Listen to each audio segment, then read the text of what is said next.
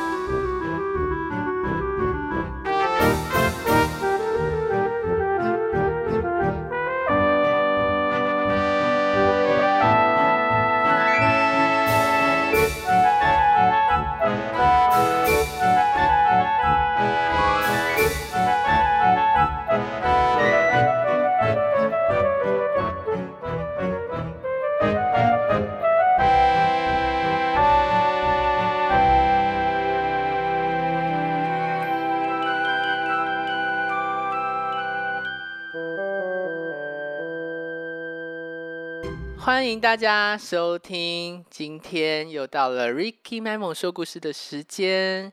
我们今天非常的荣幸邀请到 Ricky 一个非常敬重又深爱的一个来宾，人都称她为许妈，因为她是许多人的妈妈。哇，到底为什么会是许多人的妈妈？我们先来欢迎我们的许妈。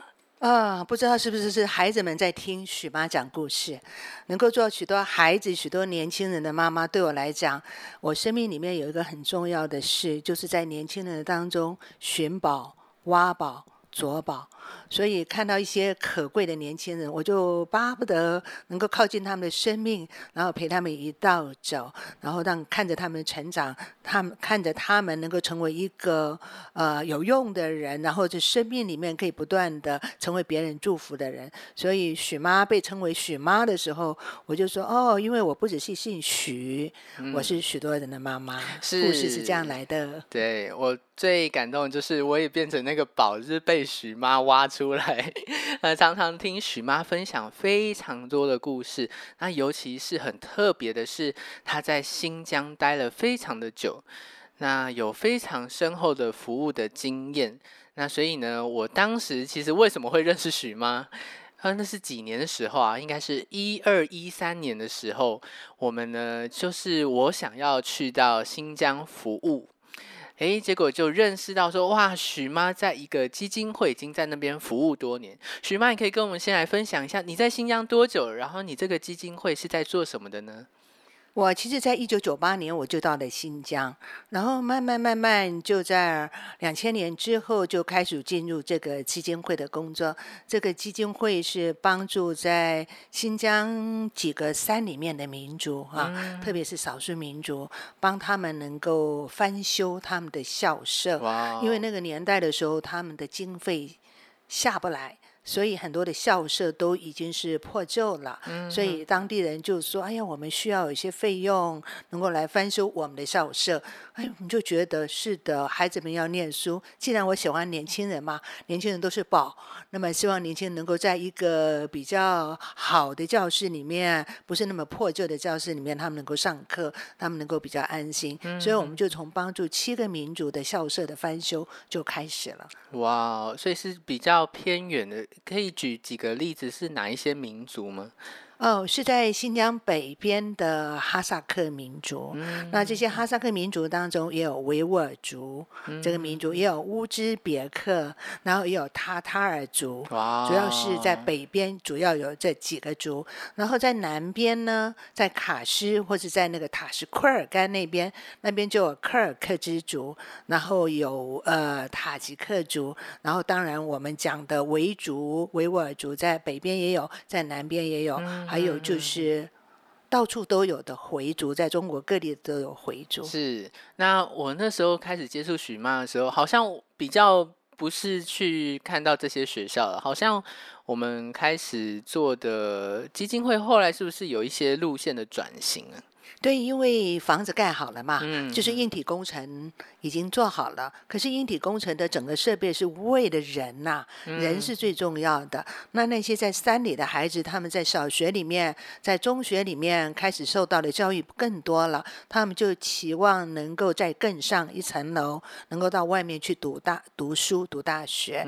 那他们的水平也越来越越好了，政府也有帮助，所以我们就帮助他们走出大山，从家。门到校门，那走出大山，从家门到校门，不只是他拿着一个学校的一个助学许可证，他还需要有钱呐。嗯，他就从新疆坐车坐到北京，在北京他要交学费，他要交住宿费，他要买书。那对一个牧民来讲，这个费用可大了。哇，真的，我还。记得那次跟许妈去新疆，因为我们有从乌鲁木齐到喀什，哇，坐火车就要睡在火车上，睡那种硬卧。然后我看到有些人是坐硬座，那他可能我们是搭了二十六个小时。但是那个距离才只是从乌鲁木齐到喀什，那可以想象，如果从新疆要到北京，可能火车要坐几天呢？哦，我们听过我们的学生，因为我们支持各各样不同民族的学生，譬如有一个有一个民族叫做塔吉克族，嗯，他们是住在靠近巴基斯坦的高原上，那那个地方很远，那个地方在高原上，他们从高原下到喀什，基本上他们要。坐那种很很摇晃的那种，呃，山里面的那个 bus 啊，然后这样坐下来就要六个小时，嗯，六个小时，然后到了卡什，他们还要等车，他们要在火车站不知道等几个小时，才能从卡什再坐二十六个小时，而且可能是站着的。我说那不叫硬卧，也不是叫做硬坐，那叫硬站 啊，就是非要站着，然后坐到乌鲁木齐，又在乌鲁木齐又等车。如果他在北京还算还好，那是北边。如果他刚好要到广州，你就知道那是不得了的。所以他们从离家从高原下来下到学校，他们没有六七天是到不了的。我记得那些孩子们跟我们讲，他第一次出门的时候，他是眼泪一直掉的，从离开家一直掉一直掉，沿着六七天。啊，就非常的孤单，觉得要到那么遥远的地方离开家，那那边的文化到底是什么？有没有人会接纳他们？对他们来讲是人生的另外一个挑战。其实那时候他们才十几岁，对他们来讲是挑战，但也是成长。我们就有机会接触他们。是哇，好感人。所以这些都是在新疆的学生，他们要到。呃，全国各地去上大学，但是他们有经济的需要。但其实我比较好奇的是，其实，在大陆那边应该也是有蛮多类似的基金会在资助这一些比较穷困的学生去上大学。那许妈这样的一个基金会，你身为负责人，有没有一个期许是要跟其他基金会有什么样的不一样呢？呃，我觉得我们不是要跟他们不一样，我们只是在我们的这个做的过程里面，我们做出我们的特质。那我们的基金会的特质是爱与陪伴，爱与陪伴。我从十几年前开始做这个工作，我就发现中国其实有很多的地方提供基金会基金。呃，我知道有一个很有名的一个企业，他们是专门卖茅台酒的。他们对新疆就提供了很多的那种大学生的学费的资助。那他们一年呢，在新疆找七百个人七百个人，然后一次的发放就是五千的人民币，在大学一年级的时候，一次性就给发给他们。有一年我就被邀请去参加他们的发放基金的一个典礼，哎呀，我都觉得我怎么会被邀请到那里呢？后来我坐在那个第一排的时候，在这种很很那种很官方的仪式里面，我穿的非常 casual 的衣服坐在那里，我觉得我跟他们真不一样。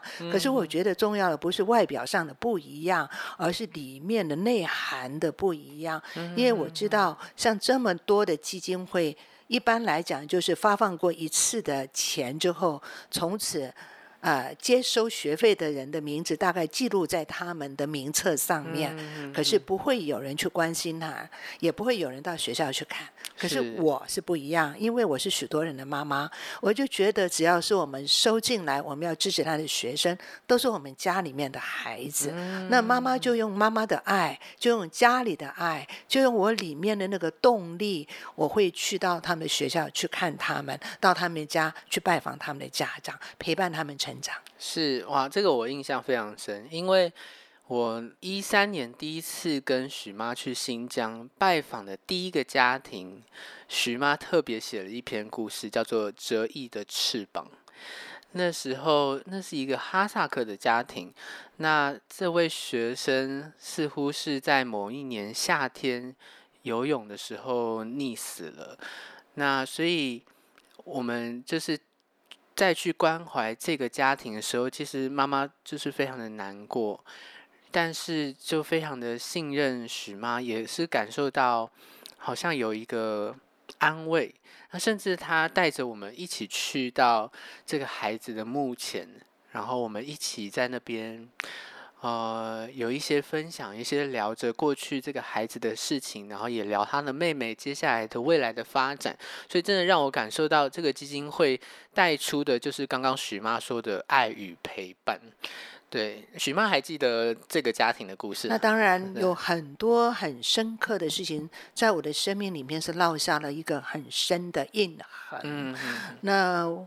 能够去到那边，能够陪伴，跟爱哭的人一起哭，跟喜的人一起来笑，那我这个就是生命的陪伴。因为我们的成长里面会有泪水，我们的成长里面会有欢笑，我们的成长里面会有困惑，我们成长里面会有突破。那在这个过程里面，当我们陪伴的时候，我的生命也在长。嗯啊，然后我自己就觉得说，因着我可以付出。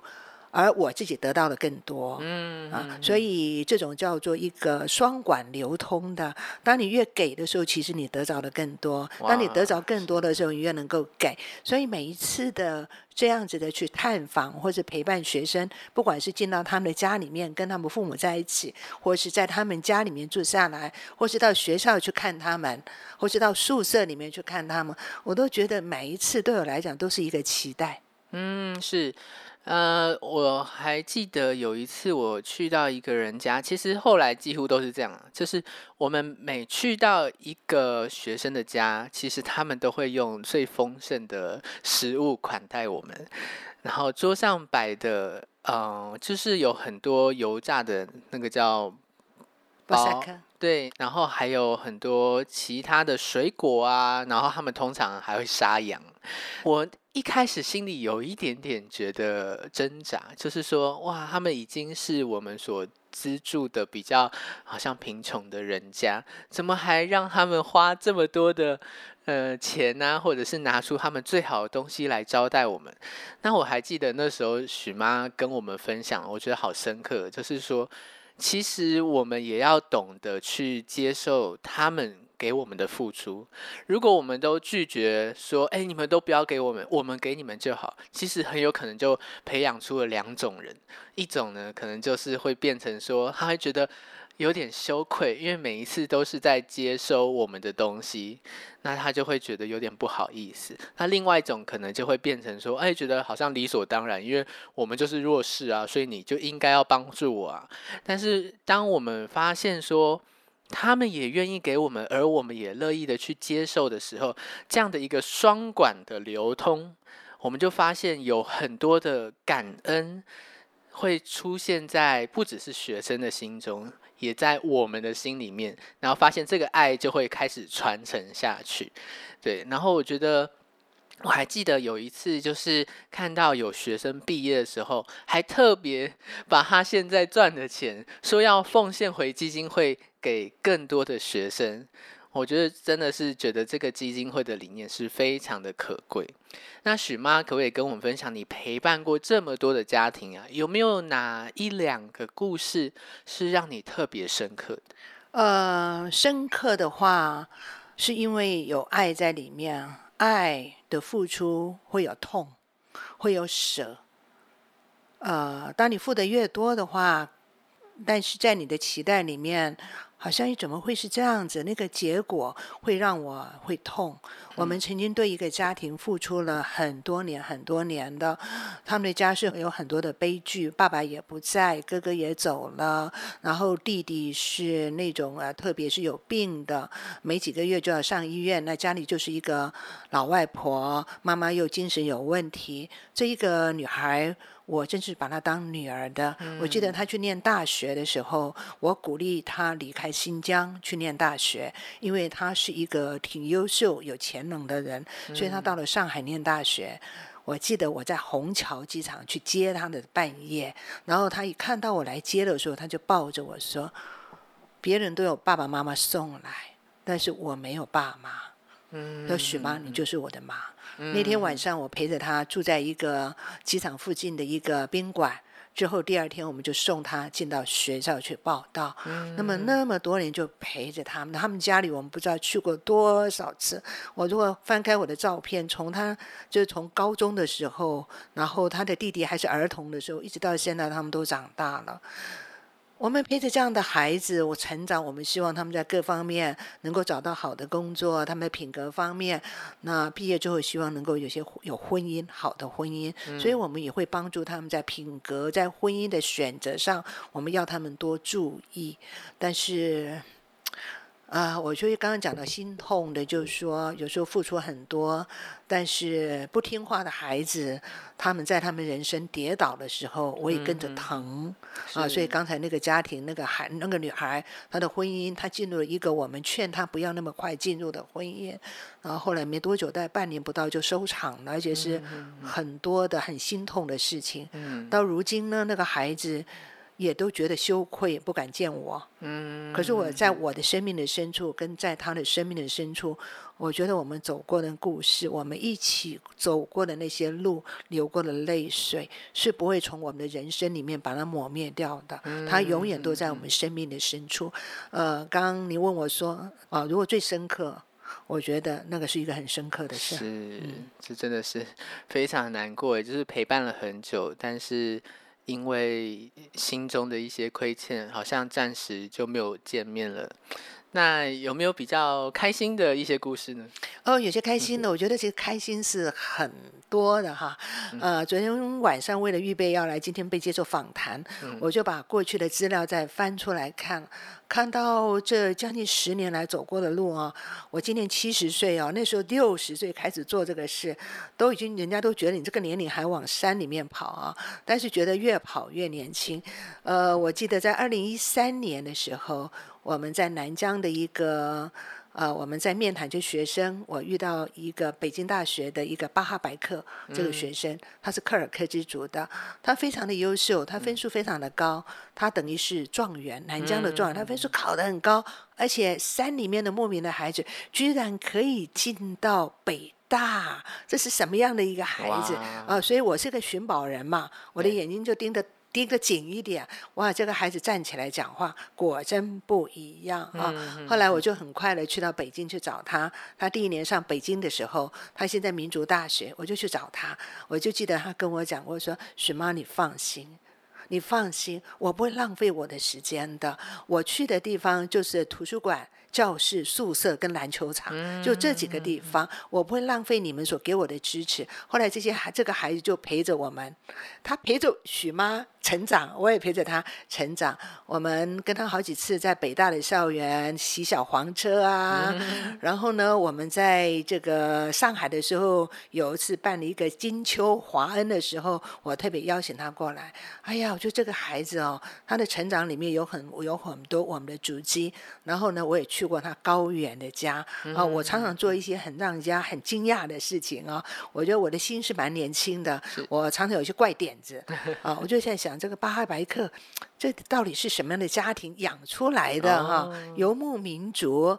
那好了，我就安排了去到他们家的高原，三千多公尺的高原。天哪，他们家是养牦牛的，养 羊的，养马的啊。那他们家的房子就很简单，后面就是一个。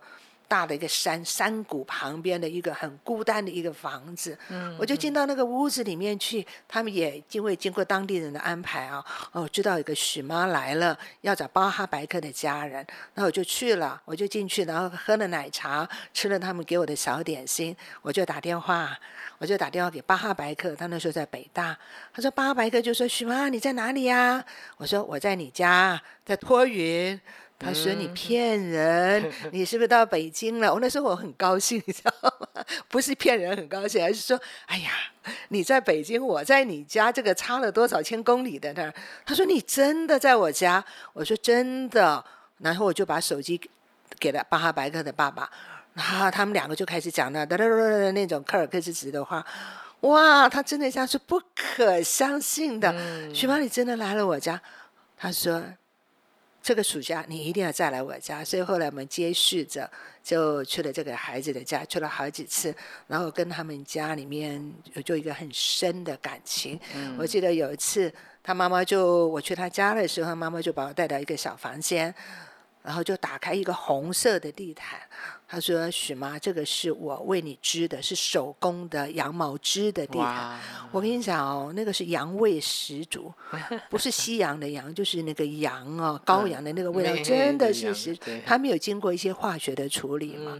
哇，真的很漂亮的一个一个羊毛地毯。然后他跟我讲说。”谢谢你对呃巴哈白克，你付了这么多的心血。这几年因为你们支持他们，所以他可以上北大，也都要毕业了，要考研了。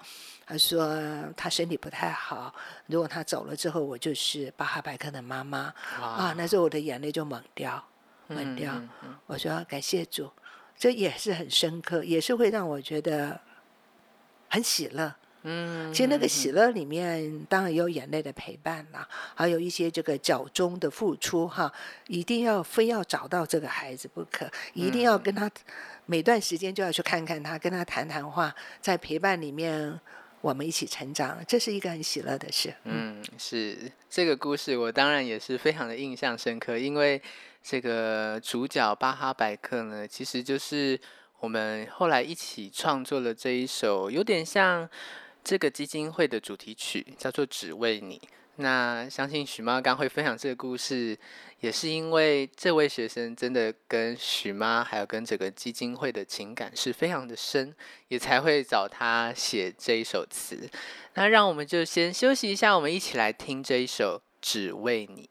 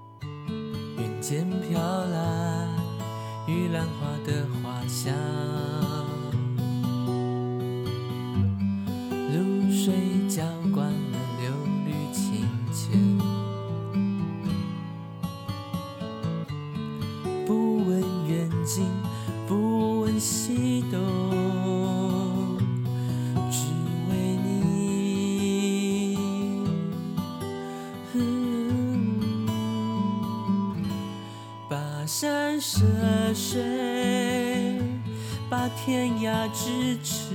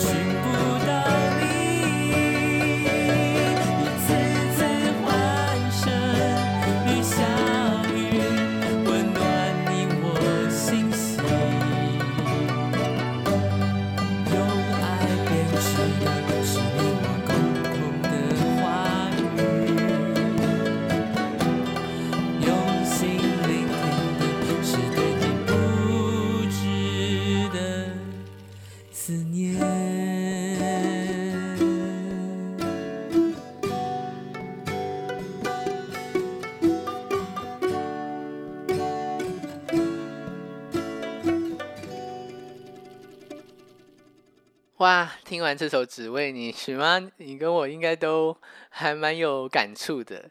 对，其实里面好多的歌词，其实正是我们一起经历的。就是说，它里面讲到不问远近，不问西东。我在跟着许妈跑的那三四趟的过程，其实真的是感受到，不管多远，我们都愿意去找到这些学生。对，那可以问一下许妈，这首歌的歌词里面是不是有哪一些故事，所以巴哈白克才会把这样的歌词写下来？呃，巴哈白克他很懂得许妈的心，嗯然后他也是我所寻找到的一个非常好的一个宝。那我这首歌的一个开始是我里面有一个感动，就是，呃，我们之前听了一首歌叫《我从新疆来》，嗯那首一个是很有新疆味道的歌啊，很有文化、很有情感的。当然，里面有一个歌词叫做“问候与道别，编织你我的故事”。嗯问候与道别，编织你我的故事。在我这么多年里面去看学生，无论去他们家里面，或是到学校，或者甚至在一个火车站的一个这个呃汉堡店。跟他们见个面，我觉得那个问候与道别，那个故事都不断的在编织，在我们的人生里面是越来越精彩的。所以当我听了这首歌之后，我们唱了两年这首歌，我都觉得这是别人的歌，啊。但是它道出了我里面的心声，所以我里面就在想，我们要一个自己的歌，我就想谁最合适呢？那当然，因为巴哈白克他的心也蛮细的，我们的互动也很多年，他也是一个很主动的人，所以我就找他了，找他来写这个歌，然后就等他等了半年啊、我觉得也没有关系啊，这个积存里面那个酝酿久一点，那个感情越深厚，出来那个词句就让我就是很惊讶哈、尤其里面讲不问远近，不问西东哈、天涯咫尺，不要让我寻不到你是。啊、那我觉得这里面包括三个故事哈，有一个故事是有一年我去了徐州的火车站，我们要去看一个塔吉克族的一个女孩，其实我从来没有看过她，只是在我们是在网上面，我们是 online 上跟他 interview 的，后来就来支持他，但是就觉得说我一定要看学生嘛，一定要了解他嘛，不能只是一个名字放在我的名册上，我们就支持他，所以我们就跟他约了在徐州火车站。但是我们在那边等了一个多小时，他在另外一个车站等了一个多小时，因为徐州有两个火车站，但我们的时间也没有很多，后来我们只能在微信上说话啊。那后来我们就再见了。我就这样哇，我不问远近，不问西东，我来找你，但是找不到，可是至少我们彼此的情谊是拉近了。是那这个故事也是在我的里面我不会忘的，因为我记得我在徐州火车站就呆坐在那里，然后一直在看，怎么还不来？怎么还不来？怎么还不来？哎，后来终于说哦，他来不了，就有那种有失落，但是里面也觉得很感恩，我来了。嗯嗯嗯，我没有后悔，我来了。我只是在想说，哎呀，如果能够见到面更好。那另外那一个还有另外一个叫也是叫白克的一个男孩，那他是科尔克之族的，他是个孤儿。我记得我第一次 interview 他的时候，就知道他的父母亲都双亡。他从小就在叔叔家长大的，那的孩子我就特别的怜悯他，因为当他说到他的身世的时候，呃，我特别的注意听。等到后来我说我们今年会支持你多少钱的时候，当我才讲完这句话的时候，他一开始就笑了，但是那个笑容大概维持两秒钟之后就大哭，哭得很厉害，而那个哭就一个感恩的哭。嗯，那这个孩子我特别的贴近他，所以他在乌鲁木齐上课的时候我会找他，但是到暑假的时候我们要去他们的老家去找他们的时候，居然找不到他。嗯，后来我就千方百计请别的学生打电话给他所有留下来的电话，终于把他找出来。因为这个我做不到，我没有办法用我的汉语来往山里面打电话，我只能找这个科尔克之族的孩子来打这个电话。然后这个科尔克之族的孩子也是很有很认真、很殷勤的，终于打了。好了，一找到那个孩子，他出现在我面前的时候，我说：“别克。”许妈，真是把你放在心里面，你是我的孩子，不要让我寻不到你。这句话是从那个时候出来的。啊那之后呢？第二年我们再去的时候，他那时候也要回家了，呃，夏天。他就说：“许妈，我有三个电话给你。第一个电话是我叔叔的电话，第二个手机呢是我的堂哥的手机，然后另外哦，他给我四个电话，一共他说你一定可以找得到我。嗯所以我们彼此有一个有一个里面有一个认知，就是说不要让许妈找不到你。那孩子们说，许妈，我一定会让你找到。嗯那还有一个故事呢，是前年的，我们去到了塔县一个很深、里面很远的地方。听说在三四年前那边几乎是没有路打通的，哦，就是车子进不去。但是前年那个路开通的那地方叫瓦恰，我们要去看一个女孩。嗯、怎么会有这个女孩的名字呢？是她以前在十年前，她有个支教的老师。啊，那这个老师呢是我们的朋友，他就说：“许妈，你要去到塔县啊，我学生在那里的，他今年考大学了，你可不可以去看他？”我说：“多远？”他就说：“哇，你要从塔县，那开车还几个小时，你能吗？”当他讲“你能吗”，我觉得对我来讲都不困难，嗯，因为不是用我的双脚去走的，我们有车子。我说啊当然难，所以我们就多了一个半天的时间去找到那个女孩。哎呀，真是美到不行的那个地方了。后来我们去了那家女孩，跟她 interview 完之后呢，我们就决定支持这个女孩。那那时候呢，我就打电话给在沿海的这个老师，支教老师，他那时候在沿海，他就说：“许妈，你到啦，呃，一切都顺利嘛？呃，路怎么样？”我说：“路好的很呢。”你知道他怎么回？他说：“当年那个地方啊，没有路。那年我们是骑驴子去的，有些地方驴子还上不去，我们是走上去。我到这个孩子、这个女孩家，就住在那里，就是骑驴子过来的。你们知道，我那个时候我眼泪就掉下来。嗯嗯嗯嗯其实是七十年前就有人付出了，啊我们只是跟着别人付出的脚步，他们披荆斩棘的，我们跟上去了。所以，爱与陪伴也不是一个人的事儿，爱与陪伴是需要一群人，有人走在前面，有人走在后面。但是，真的，无论远近，不问西东，嗯天涯咫尺，我就是要找到你。哇，这样的爱真的是很让人感动。那我也很感谢许妈，就是花了三四次的时间，也是带着我去，可以看见这一些，嗯，好像是一种爱的互动。然后在这当中，我也觉得很有收获。那我也蛮好奇，许妈当初怎么会找我写这首歌的曲呢？呃，我刚刚说过，我是个寻宝者，嗯我也是个挖宝者，我也是个琢宝者。那么这么多年跟你一起的互动，呃，不管我们是在新疆，或者我们回到台湾，呃我们吃一顿饭，或者我们参加一个什么样的会，那个互动之间，我觉得这是个宝，你是个宝、啊，这个宝已经在你挖了，然后就要琢宝，就要雕琢。所以为什么要写这个歌呢？当然你是音乐人，嗯，是不是？我们常常在一起唱歌，然后也知道你里面的对这个新疆民族的情怀，以及你愿意这么多年，那么愿意去那么多次。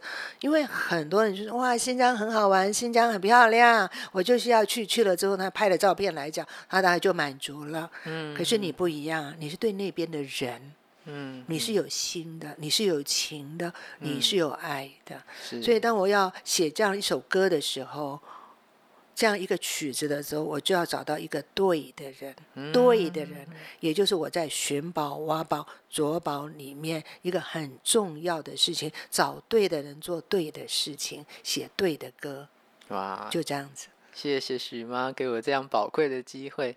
我还记得有一次让我非常感动的是，许妈因为知道我非常的喜欢音乐，甚至带我在新疆的呃喀什的老街去逛那一些民族人的乐器房。然后呢，因为他知道我也很喜欢学新的乐器，然后所以我就跟着许妈进到了一家。呃，乐器琴房里面以后，然后就看到哇，里面有维吾尔族的那种呃热瓦普啊，或者是他们很多手鼓啊，各样的乐器，然后我就一个一个在那边弹啊摸啊，诶，就在摸的过程当中，就有一个老板也看到我好像很有兴趣，那他我也不知道他是怎么想的，他就就是演奏了一段。这个热瓦普的一些民族音乐，然后我就说，哎，我会唱一首这个维吾尔语的一个民谣，叫做《塔令》。然后我就说，我用你们店里的吉他，我说我来唱给你们听。然后他们就自己拿着热瓦普跟手鼓，就在旁边就开始跟我一起合奏。他们听到我会用他们的语言唱他们的歌，他们超级兴奋。然后呢，他们就开始觉得我想要学他们的乐器，好像是认真的，对。然后所以，呃，我就唱着唱着，然后后来这个老板甚至就说：“哎，我愿意，就是算你便宜一点。”那其实这个乐器，因为它毕竟还是蛮精致的手工乐器，所以还是有一定的价钱。那时候最感动就是许妈竟然就说：“哎呀，Ricky 啊，你。”就是这么爱这个乐器，然后你也这么的有情感陪我们走这么久，我就为你奉献吧。然后我就觉得很感动。这把乐器，如今我在到处分享一些故事的时候，我都会带着，而且我都还会呃演奏给大家听。因为那个时候这个老板很好玩，他说。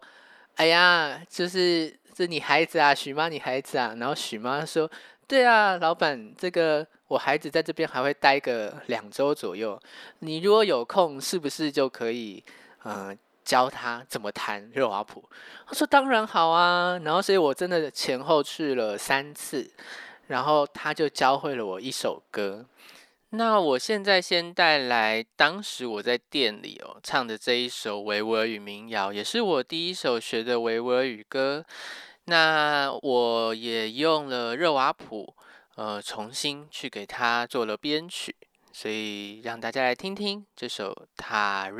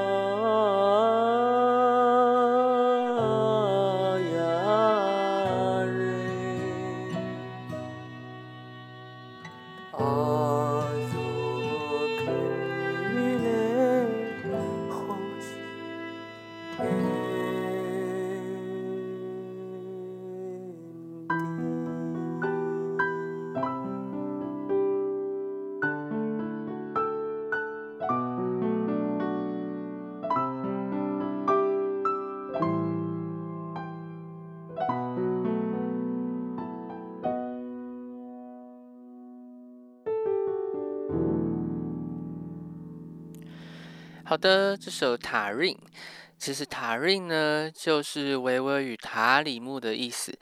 那塔里木是他们生活的地方。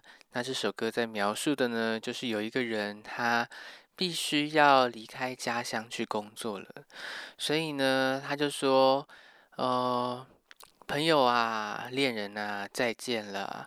以前那些美好的时光啊，再见了。那我会在塔里木的河边那边等你来看看我。那如果你来的时候呢，我会准备一捧花，要准备送给你。所以是一首很美丽的一首民谣。那那时候我就是想说，哇，这首歌很美又很简单，不难学，所以就。第一首就挑了这首歌来学哦。那话说回来，其实我最好奇的一件事情是许妈？你呃投入你的人生在新疆这么久，然后刚刚也分享到好多不问远近不问西东，你跋山涉水跑了好多的地方。应该会有很多人会问你，你为什么会愿意把你大把的时间、你人生的精华都投资在服务上面，都投资在这一些你可能不一定会人生为什么会接触到这些民族人家？对，到底是什么样的动力让你会想要这样做呢？呃，在我的生命里面有一股动力哈。其实也就是不问远近，不问西东，不要让我寻不到你。这个后面的动力就是上帝的爱，基督的爱。虽然这首歌里面完全都没有讲到基督，也没有讲到福音，但是在我的生命里面，因为我是一个基督徒，我深深知道施比受更为有福。这个不是一个功德的事情，而是我曾经接受上帝的爱，在我的生命里面，而上帝来寻找我，找到我，然后使我能够认识他，成为一个有爱的基督徒。是他不问远近，不问西东，嗯，他找到我，不管我在哪里，天涯咫尺。对我们的信仰来讲，真的是天涯咫尺，天离地有多高啊？对不对？东离西有多远？可是上帝的爱就让我们不问远近，他先找到我，嗯，他先找到我，让我的人生的所有的事情，我都知道，只有神的爱可以解决一切事，只有上帝的爱可以跨越一切的难处，只有上帝的爱可以去安慰那些苦难的人，只有上帝能够解决人跟人之间的争端。嗯，而人里面人生有很多的事情，不管是偏远的人，或是我们台北市的人，或西门町，其实人生的事情就是这么，其实是千篇一律的。那我们用什么来解决？嗯嗯嗯，就是爱，而是耶稣基督，他不问远近，不问西东，他天涯咫尺，他从天到地，他找到了我，因此让我能够里面有个动力，就是说我一生我要去。找到一些人，再远也没有关系。嗯，我要找到他们，让爱可以临到他们身上，让他们生命能够改变。不是一次性的学费，其实要给钱是很简单的事情。嗯，但是要一直不断的陪伴，然后生命里面有泪水，生命里面有欢笑，生命里面有很多的着急，为这些孩子们着急，或者为他们高兴。这些东西都是很精彩的，也是爱的付出。就像刚才，呃，你所说的在那个乐器行的事情啊，事实上，呃，我可以用一句话来解释，或是用几句话，你很认真。那个老板也很认真，我也是很认真的人，所以我们有一群人在那里，但是有三个人是你很认真的，你很认真要学那个乐器。对，那老板看到一个可塑之才，又这么的可慕的，所以他也很认真要教。我呢是站在一个寻宝、挖宝、琢宝，最好啄宝的时候，所以这个事情就成了。我最近用一句话来。再来诠释一下什么叫陪伴的爱，就是我在乎我所在乎的人所在乎的，所以我在乎你所在乎的。你我我那时候看到我在乎你，Ricky，我在乎你，因为你是个宝。那我在乎你，我看出你的眼神，我看出你生命里面对音乐的爱。嗯，所以我在乎 Ricky 所在乎的音乐，而且这个音乐是带着生命性的。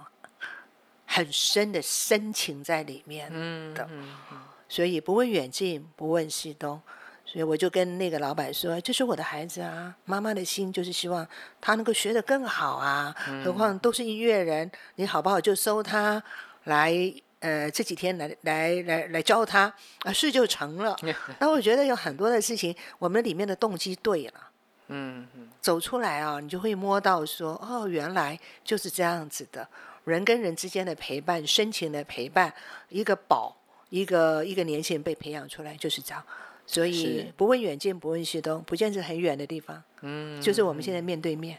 是我如果什么情都没有的话，这么近，就是只是在台北，我们也不会走在一起。嗯所以不是距离，不是距离，嗯是里面里面的那份爱跟情，就是耶稣基督的爱，不问远近，不问西东。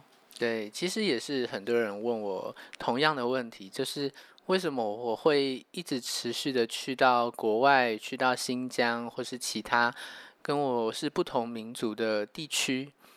那我觉得真的也是因为耶稣的爱。嗯，许妈刚刚说，这位上帝好像是不问远近，不问西东，就是要把我们找回来。我也是曾经就是在这样的失落过。一开始我可能在国中、高中比较是在人际的挫折上，然后到了大学的时候，我发现我缺乏一种跟父母关系的一些修复。对，好像都我的经历比较都是在关系的修复上，然后上帝的爱不断教我怎么样去饶恕，怎么样经历那个和好，最后所带出来的美好，然后就让我心里会有一种感动，就是我想要去到更多的地方，可以让这一些盼望、这些饶恕、和好、上帝的爱能够临到那些地方，所以我就会愿意不断的去。所以我觉得每一次会让我想要去服务，最关键的都是那一个神的爱，想要连接我们之间的关系。这也是为什么我想要学他们的乐器，学他们的语言，因为我发现这些民族人最爱的就是唱歌跳舞，然后他们好喜欢音乐，很喜欢他们的乐器。那甚至因为现在很多年轻人已经不学这些乐器，所以好像快要失传了。那所以当我拿着这些乐器到这些民族人的家里面，然后说：“诶，我正在学这个乐器。”他们其实通常就会非常的开心，然后跟我有很多的交流。那常常我觉得这份关系就像我们刚刚说的，它不是一个单向，好像是我们给了什么。因为其实我跟他们学他们的语言或他们的乐器，反而是他们给了我很多东西。那我就觉得这样的爱的交流，其实也正是神跟我们互动关系的一种很棒的呃一种感受，就是神他先爱了我们，然后他说我们也要爱他。其实不是好像在命令我们要爱他，而是一种很自然的回馈，就是哇，上帝，我感受得到你的爱。所以，当你愿意为我们去的时候，我也愿意。对，这就是我的一些感受。那许妈要不要也分享一点你自己跟上帝怎么样找到你的这样的故事？嗯，其实上帝爱临到一个人的时候，都是他里面有缺少的时候。如果他觉得他人生什么都好，他基本上他不会去寻求上帝的。那自己我自己是在我自己的婚姻失败的时候，然后我成为一个单亲，我自己也需要带两个男孩的时候，那个时候我真的不知道我怎么过日子，嗯很难。我要上班，那我一大早出去，我傍晚就赶着回来要做饭呐、带孩子。就在那个时候，呃，人是来寻找拯救世上的人。我是那个时候在我的生命里面、情绪里面是属于不健康的人，嗯对不对？健康的人不需要医生，嗯，只有生病的人才需要医生。那对我来讲，我的背景各方面啊、学业、家庭的背景都各方面都很好，但是在我的婚姻里面有失丧的时候，是给我一个机会来认识神。也就是说，在那个时候我表达了，或是我表现了，是我真是不知道怎么办，我的人生就不知道方向是什么样。我原来以为自己很能干的人，现在怎么落到这样子的情况？然后好一点，上对不起父母啊，然后孩子们我怎么来照顾他们？我到底有什么智慧？我有什么力量能够带孩子能够往前走啊？那回顾过来，都已经经过了呃三十多年了哈。这一路走过来，我只要说是恩典，嗯，恩典，恩典。恩典是我们不配得的，但是什么时候我们张开双手说我需要的时候，其实主早就等我了。他不问远近，不问西东，他来找我，只是等我点头而已。我点头了，这个恩典就进到我的里面，然后我们就在这样的一个过程里面。我不会让恩典留在我的生命里面，成为一个闭塞的一个器皿。嗯，我一定要是双管流通，然后就成为一个施比受更为有福的人。嗯，那我们既然讲到施比受更为有福，这里有一个比较嘛，一个人他领受过，他才懂得给予。嗯嗯嗯。那我们领受的从哪里？从谁领受？我们是从那位至高的神。为我们道成肉身的神，为我们被钉死在十字架的那位耶稣基督，他本为神的儿子，他却为我们挂在十字架上。我是从他领受的，哇，这种爱太伟大了！而且今天我们四月一号，过两天就是所谓我们的基督教的受难节，嗯，我觉得很特别哈。是在这样的时刻里面，我们有这样的访谈。然后我们所思想的那块地，又是在一个非常都不很不容易的情况里面。我们里面是，我要谢谢你，给我这样的机会，让我去回顾、回想哈，重新让我里面再被滋润，啊，让我虽然这个年龄了，我还是要往前面去走，我还是希望能够找到更多在偏远地方的人。嗯，不问远近，不问西东，不要让我寻不到你。是。嗯，许妈刚刚讲到一个，嗯，她说上帝的恩典早就预备好，只等我们点头。我们的缺乏，其实在他的丰盛里面，我们是会被滋养的，我们是可以领受这样的爱。那对我来说，那个点头是什么？我觉得很长，就譬如说，在高中期间我受到的伤害，然后当我觉得我难以饶恕，但是神说：“你愿意试试看吗？”然后当我说神啊，我愿意，但我觉得我好像做不到，但是我愿意，那个点头，好像恩典就自然的进来，让我有一个我知道不是我自己做得到去饶恕，但是神就帮助我去饶恕，然后就经历到一个关系的修复跟和好。我觉得那个恩典就是这样，是完全不是靠我们自己的努力做了什么，而是神看到我们愿意的心。他就帮助我们了，真的是很奇妙的一个爱。那今天真的非常的谢谢许妈来到我们的节目上，跟我们分享，呃，一些新疆的故事，我们生命的故事。希望我们的听众在这里面也也有很多的感动。那我们今天的节目就到这边了，我是 Ricky，我是许妈，我们下次见，再见。